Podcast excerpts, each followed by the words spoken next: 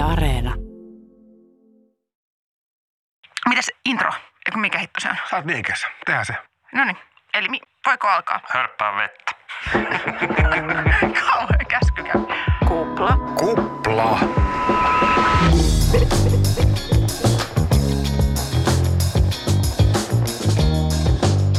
Vappu, millaisen ohjelman sä haluaisit tehdä tästä kuplan jaksosta? Pirskahtelevan, maukkaan, rapean. Semmoisen, joka saa täydet viisi tähteä. Tänään me puhutaan kuplassa ruokajournalismista, ehkä ennen kaikkea ravintolakritiikeistä. Saamme vieraaksemme Eero-Pekka Rislakin, joka on omien sanojensa mukaan tuonut ravintolakritiikin Suomeen. Hän on tämäkkä Vappu Kaarnoja. Ja hän on hapanimellä Jani Halme. Tervetuloa kuplaan.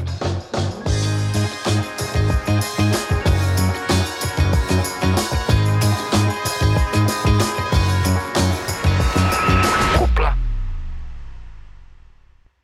Joskus saattaa tuntua siltä, että toimittajat ovat menettäneet sen vähäisenkin vallan, mitä heillä joskus on, ja journalismilla ei olisi enää mitään merkitystä. Mutta on olemassa vallan linnake, jossa toimittajan valta on valtaisa, nimittäin ravintolakritiikit. Niin, että kun Hesari tai Optio tai Gloria ruoka ja viini antaa kehuja ja tähtiä, niin porukka vaeltaa sinne ja jos he ottaa käteensä ladatun aseen ja ampuu sillä, niin ravintola voi syöksyä konkurssiinkö? Ampuu sillä yhden tähden, juuri näin. Mä luulen, että sä oot oikeassa ja väärässä samaan aikaan. Eli luulen, että Suomessa tällä hetkellä varsinkin kaupungeissa uusien ravintoloiden tekemisen taso on niin korkea, että sä et oikein semmoista katastrofiravintolaa enää välttämättä löydä. Eli kriitikko ei pysty tuhoamaan liiketoimintaa ravintoloitsijalta, mutta hän pystyy nostamaan, hän pystyy ylivalottamaan, hän pystyy kohottamaan tiettyjä ravintoloita. Toki noin, mutta sitten kun taso on korkea ja ihminen etsii vaikka sitä paikkaa, mihin mennä törsäämään 100 euroa hyvää ruokaan, niin se ei enää toisaalta riitä, että on se kolme tähteä, jos niitä neljän tähden paikkoja on tarpeeksi. Ja yksi esimerkki tästä vallasta löytyy Helsingin keskustasta. Italialainen Toka-ravintola, joka sai Hesarilta aikoinaan viisi tähteä, niin sen viiden tähden antamisen jälkeen rafla oli vuoden täyteen buukattu – ja seuraava päivä sen arvion julkaisemisen jälkeen henkilökunnan piti vaan vastata käytännössä puhelimeen ja sanoa, että ei ole pöytää. Porvooseenhan posotettiin punavuoresta oikein etujonossa, kun sinne sai aikoina viisi tähteä Hesarilta. Jos tulee kritiikkiä tai murska-arvioit, niin moni ravintoloitsijahan ottaa sen aika tyynesti. Mä tiedän tapauksia Helsingissä, jossa ravintoloitsija on – kirjoittanut kiittävän palautteen kriitikolle ja hyviä huomioita. Me pyrimme parantamaan tätä ja tätä asiaa. Sitten, niin, tämmöinen niin kuin ammattilaisauditointi. Niin, on niin, että kiitos, että joku keskittyy niin paljon, joku, jolla näkemystä ja kokemusta keskittyy niin tiukasti tähän näin, että muutaman kerrankin käy täällä. Ja usein ne havainnot ovat kuulemma ihan oikeita. Niitä voidaan sitten myös parantaa siellä. Tuommoinen rafla avaaminenhan on aikamoinen – ränttälö. Että siellähän on hurjasti pieniä muuttujia ja pitäisi olla kunnossa, mutta eihän se aina ole. Ja rafla on kuitenkin semmoinen bisnes, että pystyy korjaamaan niitä, kun taas jos sä oot tehnyt viisi vuotta jossain kellarissa levyä ja sitten joku sen, saat murska-arvio, niin sille on vaikea enää tehdä mitään, mutta tämä on siitä kiitollinen bisnes, että pystyy, pystyy ottamaan palautteen vastaan. Ja kaikkihan ei toki ota palautetta vastaan kovinkaan hyvin, kuten ruokamaailman Cheek, Tomi, Tomi Björk. Björk. Hänen Bronda-ravintolalleen kuuluisa kriitikko Anna Paljakka antoi kaksi tähteä. Tomi Björk otti vastaan tämän hyvin ö, aikuismaisesti ja laittoi kommentit someen Fuck you granny, eli äidiksi haukkui kriitikkoa ja loskat suuhun, joka tiettävästi liittyy jollakin tavalla ejakulointiin. Mun piti oikein googlata ja muistuttaa mieleen, että mikä se oli se outo hashtag, mitä hän käytti, mutta se oli tosiaan tämä loskat suuhun. Kyllä. Ja hän ilmeisesti pillastui tässä kritiikissä olleesta kohdasta, jossa oli, että paljon yritystä, liikaa makuja, välillä ihan huippua ja pisteitä vähensi palvelu, jossa asiakkaalla on alistettu osa kaiken keskellä. Hän näki aivan tulevaisuuteen. Juuri näistä asioista Tomi Björkin ravintoloita on myöhemmin kritisoitu voimakkaammin ja voimakkaammin. Asia... Eli ylimielisestä palvelusta. Niin, sillä asiakkaalla on hyvin tiukka slotti, että sulla on nyt tämä kaksi tuntia aikaa täällä, tullaan kesken kilistelyn kyselemään menua ja häidetään pois, kun, äh, ennen kuin ruoat on kunnolla syöty. Eli hän on täysin oikeassa. Anna Paljakka on yksi Hesarin kolmesta pääkriitikosta. Hesarissahan julkaistaan tämmöisiä pikatestejä, eli arvioita, missä ei ole tähtiä annettu ravintoloille. Näitä tähtiä antaa käytännössä kolme kriitikkoa, eli Anna Paljakka, Jouni K. Kemppainen ja Teemu Luukka. Pikatestit ja varsinaiset arviot erottaa se, että jotta voi antaa tähtiä, niin siellä ravintolassa käydään vähintään kaksi kertaa. Hesari käy. Muut eivät käy. Tai muilla se ei ole ikään kuin sen edellytys sen kritiikin julkaisemiselle. Kyllä. Eli Hesarissa on tältä osin korkeatasoisinta kritiikkiä. Ja tämä kerran käyminen jurppii montaa ravintola-alan ammattilasta sietämättömän paljon. Ne tulee viikolla, homma on kesken, yhden kerran, yksi arvio ja boom, voi käydä niin, että se on sitten vuosikymmeniä Googlessa löydettävissä tämmöinen huono arvostelu. Sitten toisaalta se on vähän huvittavaa valittaa tuommoisesta, koska kyllähän jos joku orkesteri soittaa avajaisviikolla ja ei mene niin hyvin, niin semmoista se on. Pitää, niin. pitää on, osua oikeaan. Kyllähän se vanha totuus on niin, että jos haluat tehdä teatteriesityksen huonoimmillaan, niin me ensi iltaan. Ja silloinhan se kriitikko sinne menee. Että se on toisaalta vaan kestettävä. Mutta toki on hienoa, että Hesari panostaa ja siellä käydään se kaksi kertaa. Ja on aina seuralainen mukana, jolloin sitten maistellaan ei koronahengessä muidenkin lautasilta, niin saa laajemman kattauksen. Kuitenkin kymmeniä ruokalla ja helposti tämä kriitikko maistaa ennen kuin antaa tähdet. Ja nämähän on hurjan suosittua journalismia. Meillä on syvä kurkku Hesarilla. Mitä hän kertoo? Syvä kurkku kertoo, että sinä päivänä kun ne julkaistaan, niin ne on käytännössä aina nousee sinne kymmenen luetuimman jutun joukkoon, mikä on mielenkiintoista, koska kulttuurikritiikin kohdalla puhutaan, että se on kriisissä ja ihmisiä ei kiinnosta sinfonia-arvostelut, mutta selkeästi ravintolakritiikki kiinnostaa myös niitä, jotka ei edes aio mennä sinne ravintolaan. Anna Palekan kuvahan oli aikoinaan monen helsinkiläisen ravintolan henkilökunnan seinällä, että kun hän tulee ja Pete Wilson, New York Timesin kuuluisa kriitikko, niin hänen kuvaansa myös laajalti ympäri Manhattania, että kun hän tulee, niin sitten ryhdistäydytään tähän näin. Käyttääkö jotakin salanimiä tai sala, semmoisia niin hienoja viiksiä tai laseja tai perukkeja? Teemu Luukka kertoi, että hän ei koskaan naamioidu. Hän kyllä yrittää istuutua silleen, että hän olisi selin keittiön päin, että jos siellä on se kuva, niin häntä ei voida suoraan siihen verrata. Ja hän varaa pöydän aina väärällä nimellä. Mutta mitään tämmöisiä maskeerauksia hän ei lähde toteuttamaan. Ja annostahan ne hirveästi eivät voi parantaa enää sen jälkeen, vaikka kriitikko tunnistettaisiinkin. Mutta totta kai, kyllähän annosta voidaan sitten puunata – se voidaan tarjoilla paremmin, suhta, henkilökunnan suhtautumiseen voidaan vaikuttaa. Ja tätä tapahtuu varsinkin Amerikassa erittäin paljon. Että just Pete Wells kertoi New Yorkerin haastattelussa, että hän saa toistuvasti ruokaa, menee paljon pidemmän aikaa hänen annoksissaan, kun menee vaikkapa vieressä olelle Jimmy Fallonille, joka saa annokset paljon napakammin. Ja myös kävi niin, että tarjoilija vaihtui välillä, tai vaihtuu välillä kesken, että tuleekin yhtäkkiä. Ykköstykki laittaa. Joo, tuleekin sitten ykkösmanageri, tuleekin siihen hoitamaan hommaa. Ja. Hurmaamaan. Toisin kuin voisi ajatella, niin ruokakriitikon homma ei ole semmoista rentoa jutustelua kaverin kanssa, syödään ja juodaan firman piikkiin, vaan se on aika raskasta. Siinä pitää koko ajan keskittyä tekemään niitä havaintoja siitä ruoasta ja just koko ajan tehdä muistiinpanoja. Koska jos poistuu ravintolasta ilman, että on hyvät muistiinpanot, niin sitten kun menee näppäimistön ääreen seuraavan päivänä, niin ei ole oikein mitään muuta paitsi jotain puolivillaisia adjektiiveja. Mä toivoisin, että se olisi vielä vähän raskaampaa. Mun nimittäin arsenoittaa se, että se on aika pitkälle tämmöistä addiktiivyörytystä. Niin ruokakirjoittaminen. Niin, just näin. Nimenomaan ravintolakritiikit, että tymäkkä, karri. Niin me emme tiedä yhtään, mitä ne oikein tarkoittaa. Ja ravintolat on kuitenkin tosi monelle ihmiselle ihan kauhean tärkeitä paikkoja. Se kondensoituu valtava määrä hienoja asioita meidän ajasta. Siellä on kaikki kansainväliset ja kansalliset virtaukset samassa tilassa. On ruokaa, arkkitehtuuria, teollista muotoilua, graafista suunnittelua, kuvataiteita, digitaalista markkinointia. Se on taloutta, politiikkaa, uskontoa, kulttuuria. Ja tämä kaikki latistetaan usein siihen, että miten minun lampaan kareni oli paistettu. Toisaalta ravintolassa kyse on ruuasta. Siinä mielessä ymmärrän hyvin, että se on keskittynyt siihen tymäkkään karriin eikä siihen kaikkeen muuhun kapitalismin tuottamaan killuttimeen ympärillä. Mä oon tästä voimakkaasti eri mieltä.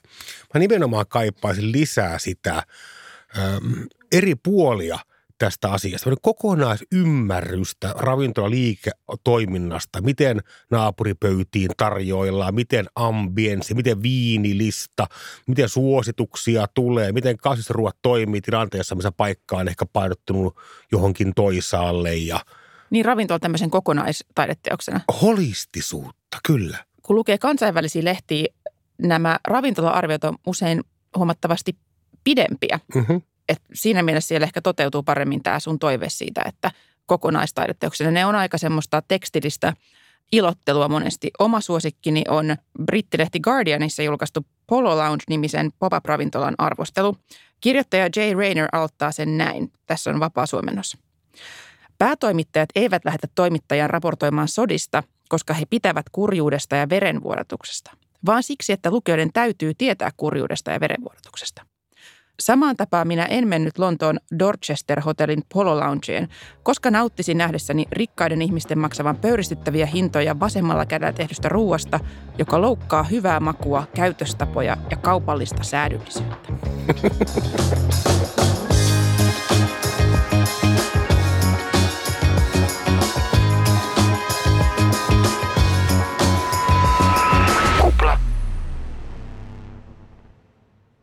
Studion on saapunut Eero-Pekka Rislakki. Hän on pitkäaikainen ravintola-alan vaikuttaja, joka on kertonut tuoneensa ravintolakritiikin Suomeen. Ja hän päätoimittaa viisi tähteä verkkomediaa, joka täyttää tänä vuonna 20 vuotta. Eero-Pekka Rislakki, mikä merkitys kritiikeillä on ravintoloiden menestykselle? Sillä voi olla suurikin merkitys. Ja sen takia ravintolat pyrkii pitämään myöskin hyvänä tietämiään ravintoloista kirjoittavia toimittajia. Tunnetaanko sinut? Tunnistaanko sinut, kun menet ravintolaan Helsingissä? Mm, mä en oikeastaan koskaan ajattele sitä. Et, joskus siinä tilanteessa huomaa kyllä, että, että tunnistetaan ja ollaan ehkä vähän tuttavallisempia ja sitten mä usein saatan siinä tilanteessa myöskin kysyä, että miten teillä kulkee täällä tällä hetkellä ja, ja, ja tota, onko kaikki kondiksessa ja niin edelleen, että siihen tulee vähän semmoinen jo kollegiaalinen suhde siihen itse tarjoulutilanteeseen. Sä kerroit taustahaastattelussa, että olet tuonut ravintolakritiikin Suomeen. Miten näin päädyit tekemään? Sitilehden perustamisen myötä 85 loppupuolella, viimeistään 86, niin aloitettiin silloin ensimmäisenä ravintola-arvostelut. Miksi, miksi päädyitte tämmöisen juttutyypin luomaan? Kysymys oli yksinkertaisesti siitä, että City-lehtihän oli tietyn tyyppinen käyttöliittymä. Eihän semmoista termiä silloin ollut, mutta, mutta että se idea oli se, että se on käyttöliittymä kaupunkiin – jolloin eh, ihan sukupolvidynamiikan näkökulmasta ravintolat oli kiinnostava asia. Tästä on aikaa liki neljä vuosikymmentä. Miten tässä ajassa... Älä muistu. Miten tässä ajassa on muuttunut nimenomaan ravintolaa kritiikit ja ehkä laajemmin ruokajournalismi? Ehkä ruokajournalismissa sinänsä on tapahtunut enemmän kuin ravintola-arvioissa. Et pääosin ravintola-arvioita – Huomaat, että en käytä termiä kritiikki, mutta ravintola-arvioita. Miksi et käytä termiä kritiikki? Palataan siihen hetken kuluttua. Mutta ravintola-arvioita, se konsepti on hyvin samanlainen, mikä me luotiin silloin aikanaan City-lehdessä. Eli siinä on tietty johdantoosa, jossa sitten kerrotaan vähän ehkä nimiäkin, ravintolan takana, kuka on keittiössä, kuka on salissa, kenties omistajan nimi. Ja, ja sitten tulee kuvailu alkuruoka, pääruoka, jälkiruoka, eh, jossa mahdollisesti mainitaan myöskin hinta ja sitten arvioidaan näitä annoksia. Ja sitten tulee se loppu, jossa vähän kerrotaan sitten se, että onko tämä hyvä vai huono. Ja me tiedetään se joka tapauksessa kansainvälisistä tutkimuksista, että tämä osa, jossa kuvaillaan näitä annoksia, niitä ei kukaan lue – Ihmiset hyppää sinne siitä alusta sinne loppuun, koska ne haluaa tietää, että kannattaako tuonne mennä vai ei. Ja nytkö paljastat, mikä on kritiikin ja arvion ero? no onhan nämä ravintolajutut aika pitkälle enemmän semmoista palvelujournalismia. Ja aika vähän meillä Suomessa on varsinaista kritiikkiä. Ja nyt mä en kritiikillä tarkoita sitä, että se olisi negatiivista, että, että kitistään ja etsimällä etsitään epäkohtia. Että ravintola on, niin kuin mä oon sanonut, että se on tuhannen yksityiskohdan summa. Ja jos siellä muutama näistä yksityiskohdista menee vähän vihkoon, niin on helppo silloin aina nostaa joku epäkohta, että mikä ei toiminut. Tämä mielenkiintoinen ajatus tämä, että ravintola-arviot on palvelujournalismia. Niitä luetaan kauhean paljon. Me puhuttiin Vapun kanssa, että ne on usein top 10 sinä päivänä, kun ne julkaistaan. Niin pitäisikö muidenkin taidemuotojen ottaa mallia tästä, että mitä jos kritiikit olisivatkin enemmän palvelujournalismia, eivätkä kritiikkejä, niin olisiko sitten teatterilla ja tanssilla ja nykymusiikilla enemmän lukijoita? Näin se varmaan olisi. Ja on varmasti joidenkin mielestä täysin väärin suositella niin, että kulttuurin kaikissa osa-alueissa voisi palvelujournalismi olla enemmän. Mutta samanaikaisesti täytyisi pystyä kehittämään sitten sitä kritiikkiä. Ja se on vaativa laji. Palvelujournalismiin pystyy luomaan monenlaisia konsepteja, että ne menee vähän niin kuin heittämällä. Ei, ei paljon tarvitse päätä vaivata. Ja kritiikki taas sitten, se on vähän tutkimaton alue. Että tällä hetkellä isompi media, niin eihän se varsinaista kritiikkiä enää, enää julkaise. Onko tämä, tämä tuntuu, että tämä on ainoa kritiikin muoto, jota ei kritisoida. Tämä on ainoa kritiikin muoto, joka ei ole kriisissä. No näin se menee. Et, ja tänä päivänä kritiikki tarkoittaisi myös sitä, että se kriitikko asettaa itsensä alttiiksi. Mitä tarkoitat sillä? Ö, kriitikko on instrumentti ja oman elämän kokemuksensa, näkemystensä, poliittisen suuntautuneisuutensa tai seksuaalisen suuntautuneisuutensa tai, tai on valtava määrä näkökulmia, mitä ruoka itsessään tai juoma tai ravintola edustaa. Osaatko konkretisoida, että mitä se voisi tarkoittaa ihan tekstin tasolla jossain kritiikissä, että asettaa itsensä alttiiksi? Öö, suodattaa. Itse on, se kirjoittaja on se filtteri ja oman kokemus- ja näkemysmaailmansa kautta piirtää sen näyttämön lukijan eteen, että mistä tässä on kysymys. Eli silloin väkisinkin joutuu kirjoittamaan myös itsestään. Kun Sitilehti aloitti, niin Helsingissä oli pitkään yksi ravintola, se oli Kanttiina West, ja yksi sissari, suunnittelija, joka oli Sakke Järvenpää. Ja paljon tapahtunut. On tullut aivan uusi ravintolamaailma 20 30 vuoden aikana. Onko toimittajat pysyneet tässä kehityksessä kärryillä? Saadaanko me niin hyviä, hyvää journalismia kuin me ansaitaan? Sanotaan näin, että, että ravintolat on kehittynyt niin paljon, että ravintolajournalismi kritiikistä puhumattakaan ei ole pysynyt pätkääkään mukana kehityksessä. Että tällä hetkellä ravintolat ja ravintolapalveluita käyttävät asiakkaat ansaitsis parempaa journalismia. Aina meitä toimittajia parjataan. Mitä meidän pitäisi tehdä paremmin? Olla parempi toimittaja eikä tämmöistä paskasakkia. Missä se meidän paskasakkius tulee näkyviin? No se tulee semmoisena, äh, sanoisiko älyllisenä laiskuutena, tunneherkkyyden puuttumisena. Me ei kuitenkaan usein anneta kaikkia sitä, mikä olisi mahdollista.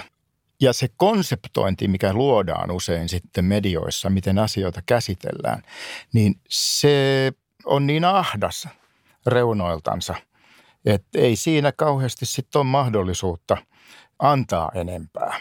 Koskeeko kritiikkisi myös viisi tähteä verkkojulkaisua? Tietenkin. Miksi et sä näin enempää? Miksi et sä välillä, välillä on mahdollista, välillä on semmoinen homma, että, että pyrkii antamaan niin kuin siihen tilanteeseen ja taloudelliseen tilanteeseen ja kaikkea reunaehdot, mitkä siellä on, niin pyrkii antamaan paljon enemmän. Ja pyrkii tekemään niin, että, että niin sanotusti ylittää itsensä. Mutta tietenkin on sitten paljon myöskin niitä juttuja, jotka vedetään vaan rutiinilla. Mitä, jos mennään tähän annokseen, tämä annos on nyt suomalainen ravintolajournalismi. Niin mikä siinä annoksessa nyt, mikä siinä suutuntumassa nyt on eniten pielessä? Onko se annoksen makumaiseman kuvaaminen adjektiiveillä? Onko se jotenkin sen kokonaisambienssin, atmosfäärin sivuuttaminen? Onko se sen talouspuolen kokonaan hävittäminen? Mikä tässä nyt on pielessä? Iso annos pöytään. Se annos on tietysti, se on helppo ottaa keskiöön, koska siis me kaikki syödään kolmisen kertaa päivässä. Ja silloin on helppo nostaa tämmöinen, että nyt puhutaan siitä annoksesta. Se annos mahdollistaa myös sen, että siellä olevia erinäköisiä finessejä, erilaisia ikään kuin, no okei, okay, kun puhut, mausta puhutaan, niin se on suhteellista. Että kun sanotaan, että mausta ei voi kiistellä, niin tietenkin voi kiistellä. Se pitääkin kiistellä. Ja se on yksi tapa jossa kirjoittaja osoittaa oman egonsa nostamista tämmöisillä pienillä asioilla, kun että siitä annoksesta voi nostaa jonkun pienen ominaisuuden, joka, joka ylittää muut annokset tässä maailmankaikkeudessa tai sitten eh, on väärin tehty. Tai että kun sanotaan tälle leikkisästi, että kun isoäiti ei tehnyt sitä näin, mutta kun isoäiti nyt ylipäänsä tehnytkään sitä kiinalaista ruokaa koskaan, mutta joka tapauksessa, niin siinä annetaan semmoisia pieniä henkilökohtaisia vinkkejä, että miten minä ajattelen. Mutta kun se ravintola on kuitenkin, siellä on sitten ne tuhat muuta yksityiskohtaa, josta se syntyy se kokonaisuus. Et kuinka monta kertaa te olette lukenut, että mikä se soittolista on? Kuinka monta kertaa te olette lukenut siitä sisustuksesta yksityiskohtaisesti? Kuinka monta kertaa te olette lukenut siitä, että minkä tyyppiset ihmiset siellä käy? Koska se ei ole riittävä syy todeta, että tämä ravintola ei ole minulle. Mutta kun se näyttää kuitenkin olevan näille muille, niin pitäisi osata vähän kattella ympärilleen, että eikä tuijottaa vaan sinne niin kuin lautaseen. Mä komppaan tässä kohtaa sua täysin. Mä kerrankin vieraikas aivan samaa mieltä. Musta on niin kuin iso ero, että pitäisi pyrkiä jonnekin muualle kuin vaan kuvailemaan, miltä tämä annos maistuu minun suussani. Tuhat muuta muuttujaa jää välistä ja usein vaikka kerrotaan, kuvaillaan vaan, että tykättiinkö sisustuksesta vai ei. Mutta jää kokonaan ikään kuin – kertomatta, vaikka onko tämä nyt jotenkin kertakäyttöinen IG-sisustus puuteriväreineen ja pastellipuurimoineen, vai onko tässä pyritty johonkin, että me ollaan täällä nyt jäädäksemme? Her, herra Jumala, vessa. Hyvä. Et jos täytyy käydä niin WCn puolella, niin kuinka se tunnelma romahtaa. Et täytyy, se tunnelma täytyy ruveta rakentamaan uudestaan, kun, kun palaa takaisin omalle paikalleen. Miten Eero-Pekka Rislakki suhtaudut tähtiin ravintola-arvioiden, ei siis ravintola-kritiikkien kohdalla? Kulttuuritoimittajapiireissä jakaa paljon mielipiteitä, pitäisikö teatteriesitykselle antaa tähtiä vai onko se jotenkin liian banaalia? Miten ajattelet ravintoloiden kohdalla? No nyt on siis tähdistä ja tähdistä kysymys. Meillähän on viisi tähteä itsellämme, mutta tota, se, sen idea on ollut se, että se kertoo siitä asenteesta, millä ollaan liikkeelle. Mutta sitten kotimaiset tähdet, joo, se, se auttaa lukijaa hahmottamaan. Se on sitä palvelujournalismia. Se on sitä palvelujournalismia, se pelkistää sen asian. Ja e, sitten jos me puhutaan e, Michelin tähdistä, niin e, kyllä mä sitä ihan ytimeltään pidän kolonialistisena projektina. Miksi? Miksi? No sen, että jostain muualta tullaan kertoa, mikä meillä on oleellista ja mikä ei ole. No aika tervetulleeksi tuntuu olevan, että... Joo, totta kai se, se esimerkiksi kokit, kokeille se on tosi iso juttu. Todella iso juttu, koska silloin on sellaisessa luokassa, jossa ö, vertautuu kansainvälisesti. Silloin tietää sen oman tasonsa. Mutta mua kiinnostaa se, että kuka sen tason määrittää. Ja sen Ranska. Ta- niin, niin. Eli sen takia mä pidän Suomen tärkeimpänä Miselin tähtenä niin Finjevelin salin saamaa tähteä, koska siellä lähdetään meidän omasta ruokakulttuurista liikkeelle. Eikä niin, että olisi, meillä olisi vaikutteita Japanista tai Espanjasta tai Italiasta tai Ranskasta tai jotain. Ja sitten joku tulee tänne ja katsoo, että miten, tämä on, niin miten nämä pärjää tässä hommassa. Painukaa helvetti. Mä sulle mediallisen väitteen ja se kuuluu näin, että Helsingin Sanomien painoarvo ruokakritiikeissä on kasvanut, muiden on laimentunut. Vaikka kauppalehti Optiolla ei ole enää samaa painoarvoa kuin viisi vuotta sitten. Mitä kuulostaa? On se mahdollista, vaikka toisaalta taas sitten kauppalehti Optio, niin siellä ylärakenteissa, joihin he ovat keskittyneet, niin siellähän tapahtuu todella paljon asioita. Mutta se tapa, millä niistä kirjoitetaan, on ilmeisesti taas sitten muutaman kierroksen jäljessä. Helsingin Sanomien merkityshän tietysti lähtee siitä, että se tykistö ylipäänsä on niin iso, että vaikka viime vuodet on osoittanut sen, että Helsingin Sanomatkin on pudonnut ihan no, tavallisten kuolevaisten joukkoon, että sielläkin oikeasti on kriisejä, levikkikriisejä, ties mitä kriisejä, niin kyllähän se levikki edelleen on epänormaalin suuri Suomen kaltaisessa maassa. Ruokakritiikeistä joskus käyttäen tämmöistä vertausta, että kriitikko on kultainen noutaja. Että hän tuo isännälleen tai emännälleen kerran viikossa jonkun hyvän löydön. Rafloja valtava määrä, niin pelkästään se, että olet kritiikin kohteena, kertoo paikasta jotain merkittävää kautta merkityksellistä. Voiko Suomessa miettiä näin? Joo, ja sitten mä näen, että siinä painottuu liikaa se ikään kuin uutuuden arvo. Se on nähnyt kaikilla kulttuurin osa-alueilla. Usein on se juuri, että, että uusin uusi olisi automaattisesti jotenkin kiinnostava. Ja sitten jää katveeseen paljon semmoista niin kuin puurtamista, semmoista johdonmukaisuutta, joka vie kohti klassikkoutta, niin ne jää tämän julkisuuden ulkopuolelle.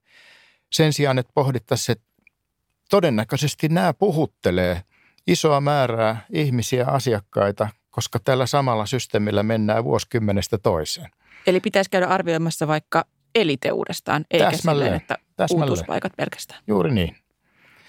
Ja, ja e, tämä niin uusimman uuden harha on yksi semmoinen asia, joka, joka tämän, tavallaan niin kuin, että minulla on nyt kertynyt kuitenkin kokemusta ja ikää, niin silloin käväsee mielessä välillä, että hetkinen, niitä paikkoja on paljon ympäri Suomea, jossa selvästi tehdään asioita oikein vuosikymmenestä toiseen.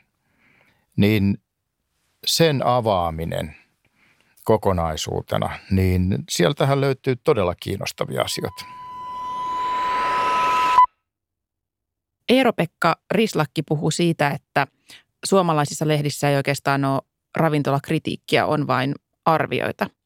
Suomalaisissa maakuntalehdissä ei ole oikeastaan edes arvioita, vaan siellä on ruokajournalismia lähestytään ihan eri genrellä tämmöisellä ihana paikallinen yrittäjä on avannut uuden paikan, mitkä fiilikset.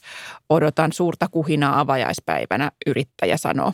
Mä keskustelin erään paikallislehden päätoimittajan kanssa ja hän kommentoi näin, että voi kauhia, mikä meteli nousisi, jos kirjoittaisi rehellisen arvion paikkakunnan kummastakaan ravintolasta.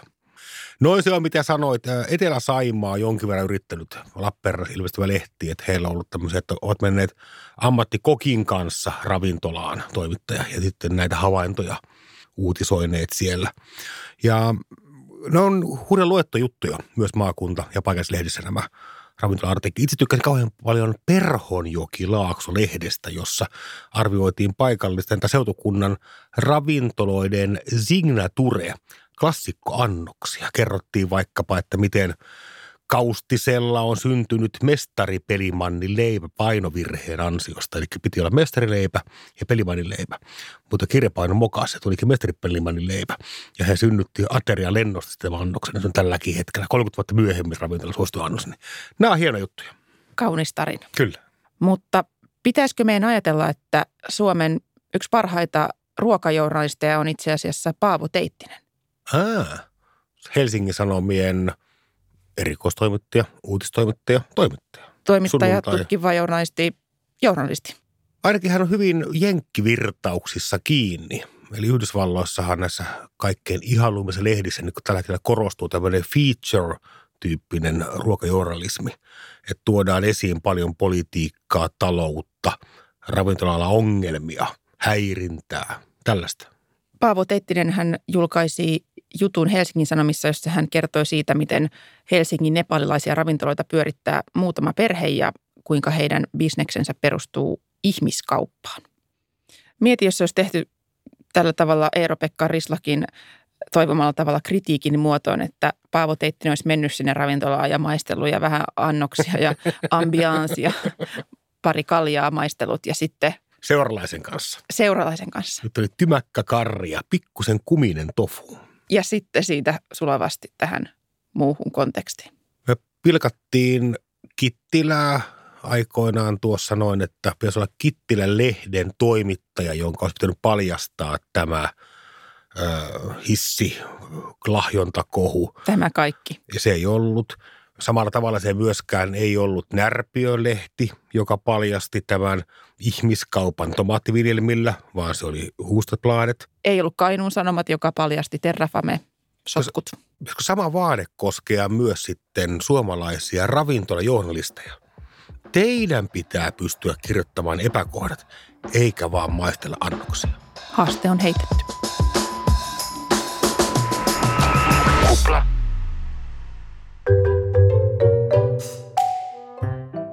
Paavo Teittinen on pivotoinut ruokajournalismiin ja Seiska-lehti on pivotoinut talousjournalismiin. He ovat rakentaneet kokonaan uuden vertikaalin, joka voitaisiin kutsua myös talouspalvelujournalismiksi. He muissa kertovat sivuillaan, että Erika Viikmanin tuore firma vetkutti heti Ronskin tuloksen. Lisäksi ihailemme Seiskalehden asiantuntemusta. Hyvin suttuisistakin kuvista he pystyvät tunnistamaan julkimon kellon. Miten, miksi mua naurattaa tämä? Esimerkiksi jaksossa mainittu Tomi Björk, huippukokki, ökyelämää Australian auringon alla. Näin miljonäärikokki Tomi Björk hemmottelee itseään ja perhettään 45 000 euron kello. Siinä, missä ollaan sytytty vaikkapa Hesaria siitä, että he tarkastelee ravintolajournalismia puhtaasti annoksen rakenteen kautta, eikä talouden kautta, Seiska tässäkin pistää pataa, nimittäin he tietää kertoa, että Akseli Herlevin hampurilaisketju tirisee rahassa. Mahtiökyilyä. Sofia Belorf esitteli somevideolla yli 35 000 euron presidentti Rolexiaan. Tämä kello on todellinen kultaherkku. Kuvat. Onnea Medirepylästä Seiska. Erittäin paljon onnea tällä uudenlaisen talousjournalismin tiellä.